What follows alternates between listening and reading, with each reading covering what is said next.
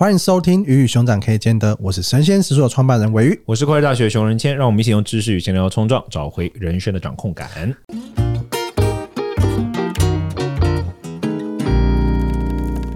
今天这一集呢，我们想要来聊一个话题，就是金志琼有错吗？什么是金志琼？你知道吗？不知道，我真不知道。我就是常听过这个词，但是我你真的要我定义很明确。我们的好朋友 Remy 有录过一集之外，我真的不知道。好像我们好像很常提到他。哎，是不是他到？哎，你等一下就来逼他，到底什么时候要来录？好啊，我已经很常逼他了，我不能，我这不能逼他。我们要做那个事情，我已经大概每两个礼拜、每两天打一次电话给他。我逼他的扣打用。那你再打，那你打电话给他说，顺便跟他聊一下，看他什么时候要。下一次要不要打电话给他的时候，对对对，应该下一次我我给他一个 favor 的时候。OK，对对对。那金志琼呢？我们简单来讲一下金志琼可能定义有哪一些？社会学上的对，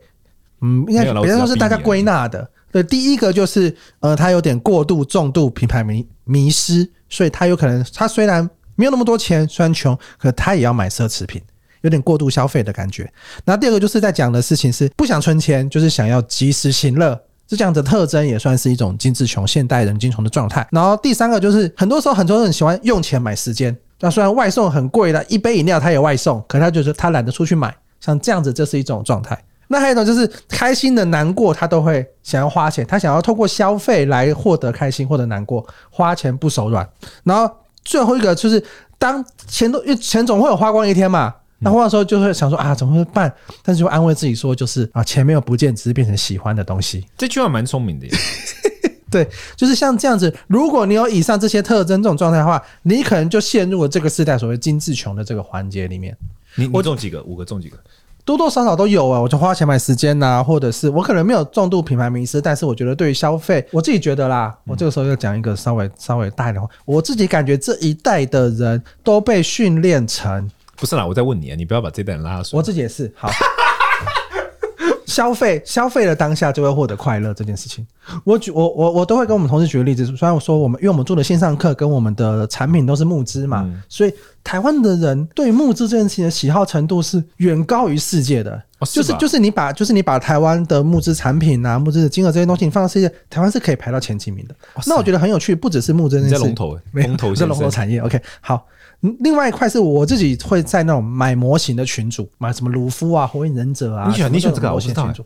嗯，偶尔买一些。我真不知道你喜欢。好了，好，那那些群主可能某一个超 large 模型看起来三万块，你要先预付定金六千块，你是第一季下定金，第三季才拿得到货，所以你可能买了一个三万块的东西，你可能在九个月后你才会收到这个东西，因为他们可能是收了定金之后，他们才开始制作，开始知道那个量，大家也买的很开心。那我就觉得说很神奇，很多很多人是在后面的时候，在那群里面看到很多人说啊，我买了这个要要要要付尾款了，大家才发现，或者收到货的时候才发现啊，两季前有买过这个东西，就其实大家在买的那个当下就觉得，哎，我好像拥有它了。虽然说很多时候很多人讲说啊，你线上课啊，或是书啊，会有这种感觉，可是其实不是。我觉得目前的状态来看，是任何的消费它都带给人们像这样子的感觉，在买的当下你就获得了心灵上的满足跟快乐，所以很容易造成过度消费的状态。我完全无法有共感，因为我不在台湾长大的，完全不是我完全。你刚才讲五个里面，我可能只有中那个时间那个而已，除此之外。完全，我不我就很少消费，几乎我很少买什么东西。那你的衣服是怎么来的？可是我会定制啊，我会定制衣服。可是我可能一个就是我会固定，比如说就是一季我就定制三件或四件，就固定这样。我我喜欢多样化的东西，但是我很少消费，而且我好像很少。那你眼镜怎么来的？这人家送的，手机人家送的，fine fine，包包人家送的，全部都人家送的。真的什么都人家送的，难怪你都不用消费。不是，可是我的意思你是网红吧？你就在那个即时通来说，哎，我最近眼镜坏了，然后不是不是不是眼镜就送。不是不是，我的我的意思是说，就算是这样，有些人他就算有像我眼镜，你你注意看，你你如果注意看我鞋子，我永远都穿同一双。我帮你们注意过，我鞋永远都是穿同一双，就直到那那双坏掉，我才换下一双。我的眼镜你就也都是同一个啊，就是我的意思是说，我都是用到它挂掉，我才换下一个。我真的想不起我上一次网购是什么时候，认真，我真的想不起来我上次网购，上次真的就是完全你在肯定把我当外星人看。你看我反正我跟我讲说，我讲这个是学佛的人容易容易有的。可能是我是生，以前是僧侣嘛，就是啊、哦，因为僧侣是在一个比较比较穷困贫苦的状态，其实就可以过完一天，过完一生。对啊，而且我们这就清贫为乐啊，就觉得就是像僧侣就不会出僧侣，根据戒律规定不能有超过三套衣服嘛。哎、欸，我们是不是就要开一个什么戒掉金志琼的佛学营？这很像美那个英国有一个作家叫 Jay Shetty 嘛，他有出一本书叫《僧人心态》，他就把他的那种僧侣的那种东西带去啊。可以啊，这种就是断舍离这种东西是对对对对，感觉上感觉上应该是，如果你有上述你五点里面你中了三点，就来参加我们这个金志琼佛学营。可是我其实一直很不懂消费带来消的满足感是什么？消费为什么会带来满足感呢、啊？就是你好像就拥有了这个，那、这个、你拥有为什么会满足、这个、这个东西啊？拥有为什么会觉得满足？重点，拥有超压迫的、欸。然后我跟你讲一个故事，我跟你讲一个故事，这是一个西藏很有名的故事，就是有一个很有名的那个僧侣，好，然后但是他平常就是在外面晃来晃去的时候，就是大家不知道他是有名的僧侣，他就是非常邋遢这样子。然后有一次他就去了一个经过一个乡下的时候，然后就有一个帐篷嘛，然后西藏嘛哈，然后那个帐篷里面就刚好过世了一个长辈，然后呢。这个家里人就看到有僧侣经过，有有喇嘛经过嘛，就请这个喇嘛去帮他们念经，这样，然后那个喇嘛就去就去帮他超度啊、念经啊、干嘛干嘛，然后之后他就要走了。他们三个人，他们三个都是很有名的大师，但一般人就不知道这样子。他们三个就要走了，然后走的时候呢，藏人的习俗就是会，嗯，他们很重视大事，就是死，呃，有家人死亡这件事，所以他们就把家里面最贵重的东西就要送给这三个喇嘛，就是一头牦牛。OK，对，藏藏西藏嘛，of course，他们就要把那头牦牛送给那喇嘛，嗯、然后那个领头就说他们不要这个牦牛，然后。他们就很坚持要送嘛，然后最后这个领头就讲了一句话，这句话非常有名，他就说：“多一头牦牛就有多一头牦牛的烦恼。”啊，对我来说真的是这样哎、欸，就是我怎么我我会我很难理解说拥有更多为什么会感到更幸福？因为拥有更多就更烦啊，你还要顾他，你要干嘛的？不是很告诉一小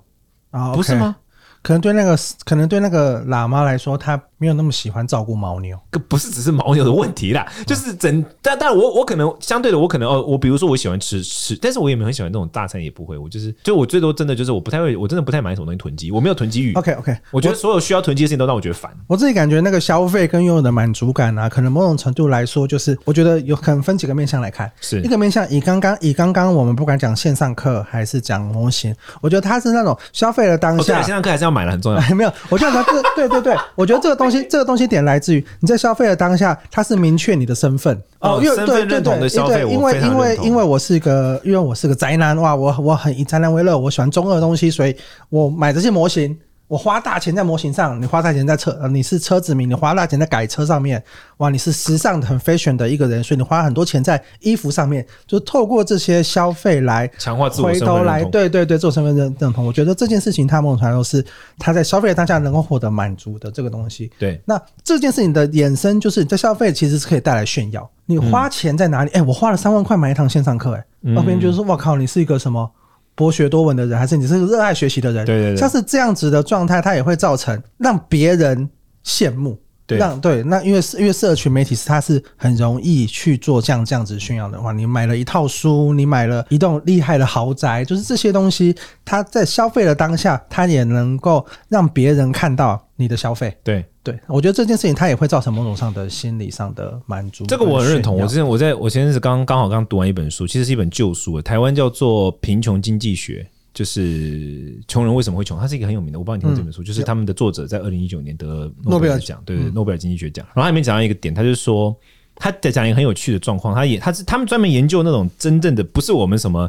都市化国家的贫贫穷人，他们研究的是赤贫，就是那种非洲啊、什么乌干达、印度啊、印尼的某些地方，他们专门研究这种地方的穷人。然后他讲到一个点，他就说，严格来说，这一些赤贫地方的人，他们这三十年到五十年来，他们的收入。是还是有增长的，就算是最赤贫的情况之下，可能每天一块美金那种，它还是有增增长的。但是他们的营养摄取却下降了。那为什么会这样呢？原因是在于，当他们收入越多之后，他们不把那些钱拿去买那些真正对他们的营养价值有意义的食物，他们不拿去买可能是水果或者是原型食物这种东西，他们拿去买精致食品。而精致食品里面所拥有的营养价值其实更低的。然而，为什么他们会这么做呢？因为这个时候他们开始追求社会定位，因为他们会觉得说，我好像稍微摆脱了我原本赤贫的那个阶级，所以。我应该要消费那一些象征摆脱赤贫阶级的人才会消费起的食物，所以他的他那他他很有趣，他关注很多议题，就是包括食物啊、卫生啊等等等等各种议题。然后他在讲食物这议题的时候，他讲说，其实最大的问题不是来自营养不良，所以说现在全世界的人基本上不会有人可以营养不良，其实营养是很足够，但问题是在于人们内心对于自我身份定位的渴望的东西会压过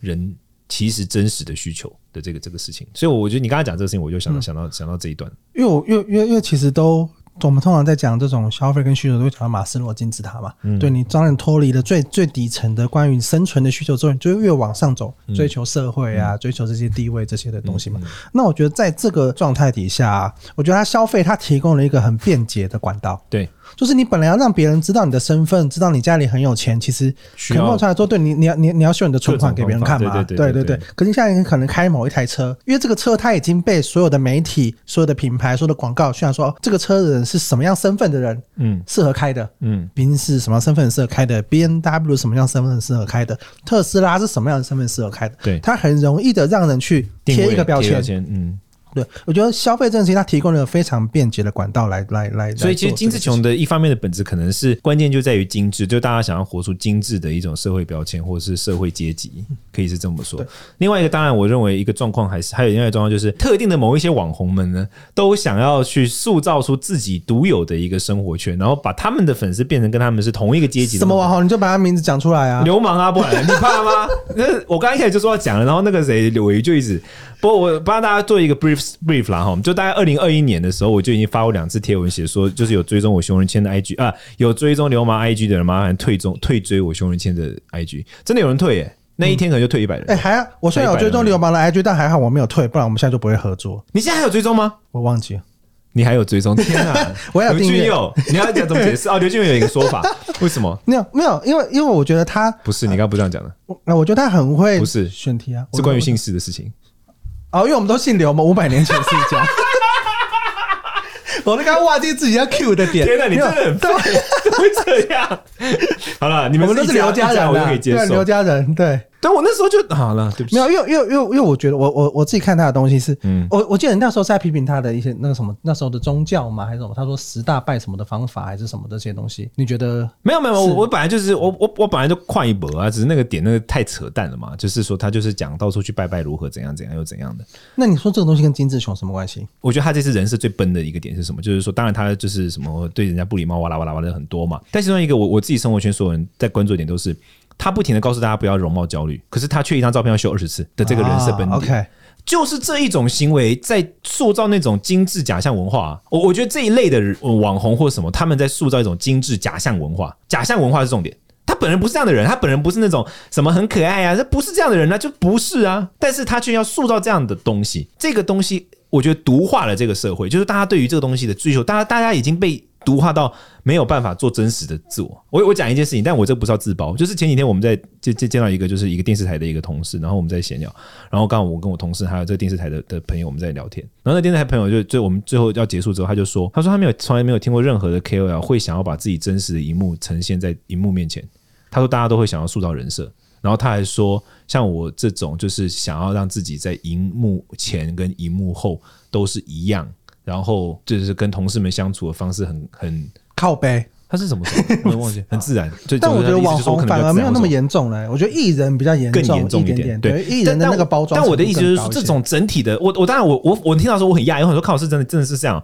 但我想讲的意思就是说，我认为，当然，我觉得很多人可能一定要人就是总是有人设啊各种，但是。最极端的那种精致与假面文化，我觉得这对社会是毒害的，这对这社会是极度毒害的。而且我觉得，我觉得是我我老实说，为什么我会跨博？不，因为我会觉得这是不负责任的，就是你有一点像是在以毒害社会为代价来换取你个人的收入跟影响力。但是这个影响力是怎么来的？你感觉？我觉得这是人性的弱点嘛，就是说人们都喜欢精致的东西啊，或打包，或者整体整体社会氛围导致的嘛。但我的意思是说。你我我我帮你们该到，我我想传达讯息，就是说有些事情我们是举举例来说好了，我们像前几前阵子台大的那些台大有一些你知道有些事件嘛，台大的这些事件最让人不满的点在于台大的很多，因为台大是台湾的非常精英的学校，其实他他可能汲取了非常多社会资源，他汲取的社会资源比他想象中更多，他汲取的社会资源这么多的情况之下，在里面接受教育的这一群学生。他其实从一开始就享受了非常多不属于他的资源，但是他却没有想到要去回馈这些资资源。你懂吗？OK，我我我的点比较像这个，就是说，同样的，就是这一个特定的网红或这一类网红，他其实是以毒害社会为代价来换取个人的这种影响力或什么。那我就我对这种事情是蛮不耻的，就是我自己会觉得，当要这样我这样做，我就觉得我不想干。如果是我的话，我就会觉得这个成本太太大了，我不想要做这种事情。这也可能是因为我一直都没有特别红的原因在这里。嗯、没有，但我觉得这一群人对于对于精致的追求远高于他现在现有的收入跟他现有的状态，是是，所以他去追寻了这个。对，可是但其实回回回头来讲，我觉得他有分两块是。可以理解为什么这样发生。一块就是活在当下跟及时行乐的这种的这种的追求。对，我就是现在我把钱存那么多，我好像我也买不起房子，我也买不起更高的东西，那我干嘛不现在就把它花掉？我现在就让它变成是我身上穿的衣服，我变成是我喜欢的东西放在我的眼前，变得是我佩戴身上的东西，像是这样子的一种一种的转变。那我觉得第二种算是这也是一种对于想要往下一个阶层、想要往下一个阶级、想要往更好地方发展的一种人性底层想要。就跟你刚刚回来讲的赤贫的这种状态嘛，就是我今天稍微有钱了一点，那我当然就想要朝向哎，其他有钱人是怎么做的，或是对对对对，或者是那个状态人是怎么做的，我想要往那边去尝试看看，我想要努力看看。对，那当然在这个努力的过程中，花了更多的钱，买了更多的买了更多的东西，但是也有可能就是你在。慢慢慢慢慢慢朝这过程中，哎，你最后真的变有钱人了，或者你真的就是变成到那个阶级的人，有假装到到真的发生嘛？对不对？我觉得像是像是这个样子的过程，我觉得是为什么精致穷会发生的原因。跟我相信啊，我自己感觉上跟跟我在前面逃避在讲的这个心情是，我相信每一个人在做不好的事情的时候，他除非他是反社会人格，不然他在那个当下，他一定知道我现在在做的事情是是是不对的。是不好的，嗯、是 toxic 对，对，不管是不不管是逃避啊，我一边逃避一边觉得说，哎、欸，这样逃避好像不对。嗯、对我一般在过度消费，就发现，哎、欸，我的我的存款没了，可是我，我又好想要继续消费。我相信大家都是一直处于这种矛盾的状态，在过生活的。对对对，对，所以在这样子的的状态底下，他肯定有一部分是推着他。要要这样做的，对，哇，我我也我也我也希望我我也我也希望这些这些名牌啊，跟这些东西，它就真的是我生活的一部分。部分对，对我希望我希望我真的是每天每天每天起来就能拥有这些，我也希望过那样子的生活。但我可能还没有办法哇往那边去，嗯，但我能不能试着努力靠近一点点？嗯，我觉得这个是精致穷在这个时代跟他现在为什么那么常被提及，以及他能够成为一个现象。因为我相信，任何能成为一个现象的这种状态啊，他绝对不是都是大家都是笨蛋，或者大家都完全没有意识到哇，这这是不好的这种状态。我相信绝绝对不是任何形成群体意识、任何形成这样集体意识的状态底下的话，它都有推力跟拉力。对，一定是不断的在这样子的矛盾，在这样子的的动态平衡的状态下，它发生了这个这个这个。事情。那刚前面我们提到的，就是关于关于社群媒体的推波助澜，跟消费本身它带来的满足这件事情。对，就是我花钱当下就能够获得满足。那这些东西的背后，其实感觉上社群媒体它也造成的就是，我觉得是一种比较的心态。嗯，你会很容易的看到别人就拥有那个东西，对，好像获得了很多的。好评很多的赞，好像每其实非常明显，就是每次在苹果发表会之后，最早获得现在可能没有那么强烈，可能最最早获最早用 iPhone 十的啊，最早用什么 iPhone 十一的。iPhone 十一 Pro 的这些的人，他都能够在媒体上获得各式各样的的的的赞声，对。那甚至有很多会花式炫耀，就是哎、欸，这个东西我买给我老婆的，这个东西我买给我女友的，天哪，这样的方式来做各种的的的花炫耀。我觉得在这样子的比较的心态也很容易，因为社群媒体大家容易关注别人的生活，也导致他会产生一种比较。欸、为什么他有我没有？那我是不是也要去拥有，也能够获得像他这样子的掌声呢？获得那样子的关注呢？我觉得这件事情他也造成了这个现象。对啊，我就觉得我我这件事情我就想到另外一件事，就是说我都我对现在大家都说嘛，就有一句话很好笑，就是全民皆网红嘛。那全民皆网红的时代，其实就就更我觉得又更加的阶级流动性的提高。这样讲好了，就是说每个人都有可能变成网红，或每个人都有可能变成任何可能性的东西。这这个阶级流动性的提高，某方面来说，对于社会整体的发展有它的帮助；但某方面来说，也助长了人们对于更进一步阶级的渴望性。本来说，如果阶级是僵固的，就是说你是这个阶级，你就是这个阶级，你没有往上提升的可能。如果是这样的话，那当然它造成了很多的问题。可是同时，那么每一个人他对于自己处在的位置，他有一个一定的认识。但是当阶级流动流动性提高的时候，每个人都有机会往上走，那大家就会更加的强烈的去追求。大家说我想要上到下一个阶级或什么？因为你刚才讲的时候，我印象很深刻，我一直我一直印象很深刻，就是我是我以前有身边有一两个朋友，然后他们就很年轻的时候，他们就一直说他们人生的梦想就是学高尔夫球。然后我就有一天我就很好奇，我就问他们，OK，对，你知道因为阶级啊，嗯，然后我就、啊、我以为是他们想要成为高尔夫球职业选手。好，我很爱你。然后呢，我就有一天我就问他们说为什么？他们就说，因为他们的想象中高尔夫球的这个运动都是有钱人在打的，高资产阶级的象征。到底为什么啊？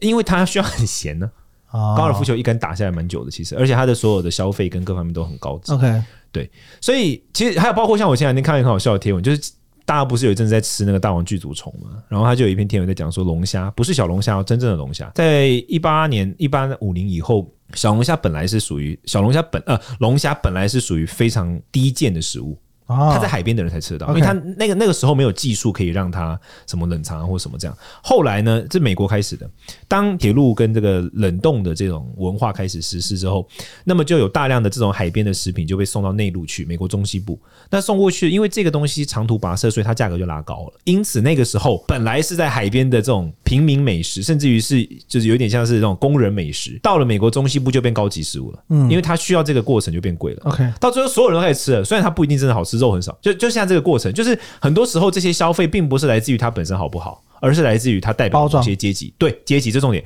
就所以大家都在追追求某一种阶级认同。但我觉得这个东西是一个很重要的点，就是整个世代变得更加焦虑跟孤独，而且每个人变原子化的结果。就是说，传统上来说，大家可以透过于不论是在自己的家族，或者说自己的信仰，或是哪里，他找到认同感，他找到一种连结感。但是现在此时此刻，他大家每个人变成独立的个体的时候，我们要重新的去这种就是叫社会连感连接感断裂嘛，他的那种。原本属于某一个阶级的那一种感受断掉的时候，他为了要重新去恢复这个连接，开始要做很多事情，开始要做很多消费，开始要做很多方式，去把自己的从社会位置连接感重新再建立起来。我觉得有像是是一个这样的过程。其实很多的消费都建立在这个结构之上。我觉得，我觉得我们刚提到的点是有人关于大家对于一般成功人士的想象。对啊，他们这个阶级他们会做买这些名牌啊，买这些东西啊。可是其实我觉得大家可以关注一个，是我们最近在时尚圈可能很常看到的话题，叫做老前锋 （Old Money） 的穿搭，或是低调奢华的穿。搭这个这个东西，它造成他讲的是真正有钱好几世代啊，那种可能有钱的大家族啊，嗯、他们其实身上的穿搭反而是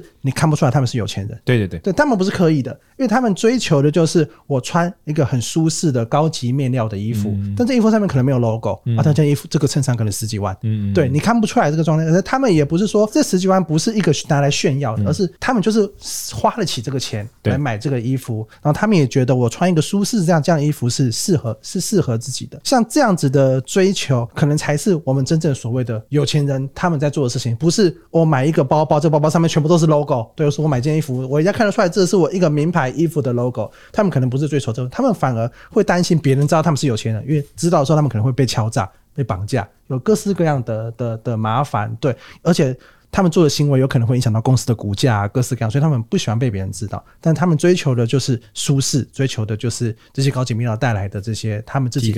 有可能是内行人才懂的这种的标签。对，我觉得这个是一个。然后第二个事情是，像是贾博士或像是点数的创办人哈，他们也是某种程度的成功人士。对，他们也，但是他们也不会应用过度消费这件事情来来来帮助他们自己。他们可能做的事情是每天都穿一样的衣服上班，因为我们。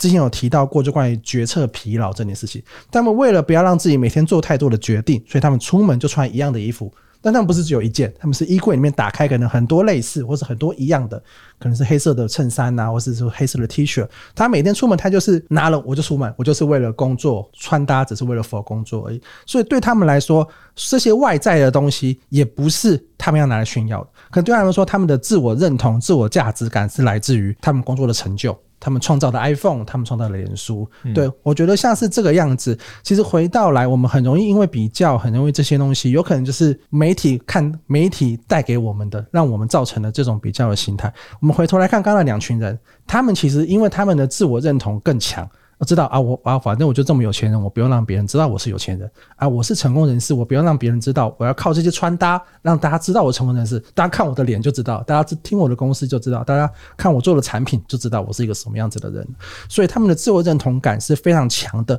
导致他们不用透过过度的消费来创造别人对他们的认识跟价值。我觉得回到。前面讲的这些东西，关于精致穷啊，我觉得大家可以更需要思考一点，就是大家可能会常听到说你要赚多少钱，就是花花花多少钱。对，我觉得这些东西都还是流于表象，就过来流于消费这件事情。我觉得更更更深刻的是回到关于自我认同跟自我价值。我们一直其实我们很多集都回到这件事情在在上面，因为我觉得你真的是唯有正视这个东西，你真是唯有自己知道。你想要别人觉得你是一个怎么样子的人？因为假设你比的只是这些消费啊，永远都比你更有钱的人会出现。对，永远会有比你更会弄这些花里胡哨东西的人出现。对，这些东西它它的比较是无止境的。对，我讲到这个点，我就想到其实有两个点，我最后想想要讲。第一个点就是说，你你刚刚讲到那种呃真正有钱人，这个其实我觉得还有一个很重要的点是，跟完全我们刚刚讲的那种精致穷的状况是完全。对，呃，处于对立面的两件事情。第一件事情是要到那个程度，知道什么面料是好的，然后什么东西适合我，它需要长期的经验累积。就有一句话嘛，“富过三代才知穿衣吃饭”嘛，就是你真的需要，你要培养，你才知道这个事情。他反，他恰恰是短视的对手，他恰恰是急不来的。但是因为现在大家是怎样，就是急迫性的想要立刻成为某个阶级嘛，就比如说最快，对对对，我只要买这个就是这个阶级，大家是追求这个东西，所以反而跟他产生了对立。然后第二个东西就是说，那种状况之下，他们是反而我觉得他们不存在自我认同问题，他们存在自我问题是另外一种，他们存在自我，因为他的家族啊，那个遥远的历史啊，还有这些东西都已经让他有一定的自我的那个社会，他其实社会阶级在哪里他很清楚了，他的流动性其实就差不多在那。但是现在大部分其他我们一般人遇到问题是那种流动性很大，有可能一件事情做对了，他可能就会觉得我就往上攀攀两级，我没有做好可能就卡在那边。所以我觉得这是第一个，就是说很多时候往往是因为我们追求短视，我觉得这是跟现代整个社会文化追求短视这个事情还是还是蛮有关系的。然后第二个就是，就我就想要讲到今天我们想要分享的金句是这个独立书店二零二三年三月十五号的句子，这个句子是不要看着朋友的脸书、IG 等社群媒体的照片，就认为自己也要这样子过生活。就你刚刚提到的，像是 Steve Jobs 这种人，就他。内心对于自己要成为什么样的人，他不随波逐流，他知道自己想成为什么样的人，所以他不是他没有很 care 别人想你的阶级是你的阶级，干我屁事，我自己有我自己的世界。但这是最难的，大部分情况下这个是最难的，而且这个就会牵牵涉到一个人之所以为人那，还有存在这一类的问题，所以这个应该也就是我们下一集会聊到的主题。我们呃下一集也是会延续金志雄这个主题，然后可能会从更哲学一点的角度，特别是现在整个资本主义的文化对于我们在金志琼啊以及这个文化产生的影响跟氛围等等，会做一些探讨，对不对？如果大家对于呢消费或对我们今天讲的话题呢有什么想要聊的，我想要问的问题呢，欢迎在我们的 Apple Podcast 底下做五星留言，我们做一集 Q&A 回答你。那我们今天这集就这边告个段落，谢谢大家，拜拜，谢谢，拜拜。